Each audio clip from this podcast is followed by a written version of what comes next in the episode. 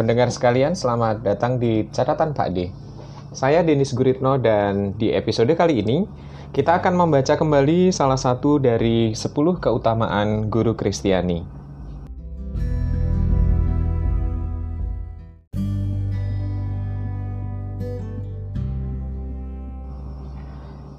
Pendengar sekalian, pada episode sebelumnya kita sudah mendengarkan topik kedua yang berjudul totalitas Kali ini, yuk kita dengerin kelanjutan tulisan menarik yang diambil dari buku Roh Sang Guru, buku Saku Spiritualitas Guru Kristiani yang ditulis oleh Romo Mintoro Sufianto SY.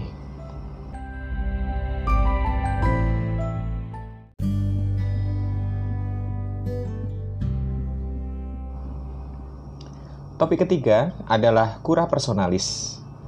Saya mulai dari sebuah kutipan yang ditulis oleh Mahatma Gandhi. Memberi kesenangan kepada sebuah hati dengan sebuah tindakan masih lebih baik daripada seribu kepala yang menunduk berdoa. Keutamaan kura personalis memiliki dasar pada keterampilan mempraktikkan cinta kasih dalam relasi hati antar pribadi Istilah dalam bahasa Latin itu bergema secara khas di dalam pendidikan hati menurut tradisi Santo Ignatius Loyola. Istilah itu sendiri secara bebas berarti memberi perhatian kepada setiap pribadi sebagai pribadi manusia secara pribadi. Tekanannya adalah pada kata hati. Memberi perhatian dapat diartikan pula sebagai memberikan hati atau memberikan jantungnya kepada pribadi lain. Seorang guru yang memberi perhatian kepada setiap muridnya yang unik itu secara pribadi dengan intensitas yang sesuai kebutuhan setiap pribadinya, bisa dikatakan guru itu mempraktikkan kura personalis dalam mendidik dan mendampingi murid-muridnya. Pribadi seorang murid itu khas dan unik, maka perlu diperhatikan dan diperlakukan secara khas dan unik pula. Salah satu tanda paling tampak dari kura personalis ini adalah mengenal setiap pribadi secara personal, seperti gembala mengenal domba-dombanya, sehingga domba-dombanya pun mengenalnya.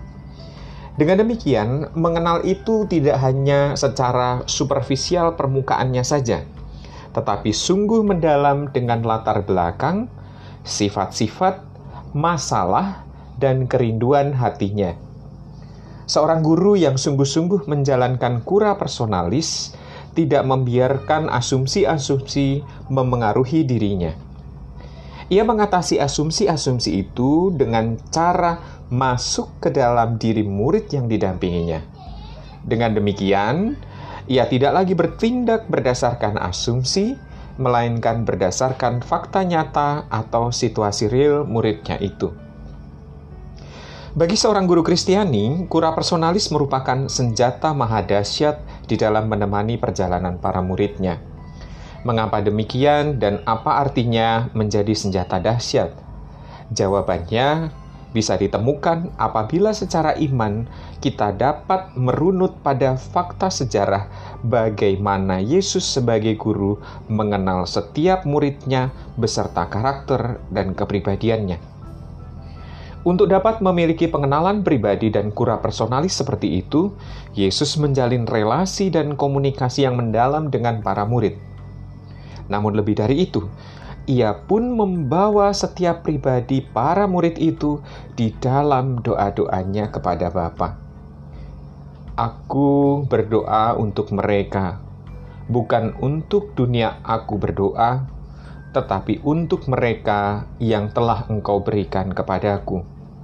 Sebab mereka adalah milikmu.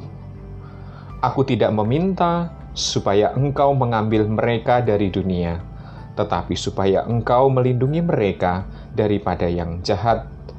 Dan bukan untuk mereka ini saja aku berdoa, tetapi juga untuk orang-orang yang percaya kepadaku oleh pemberitaan mereka. Keutamaan kura personalis memiliki esensi demikian: menaruh hatiku pada hidupmu dan membawa hidupmu ke dalam hatiku.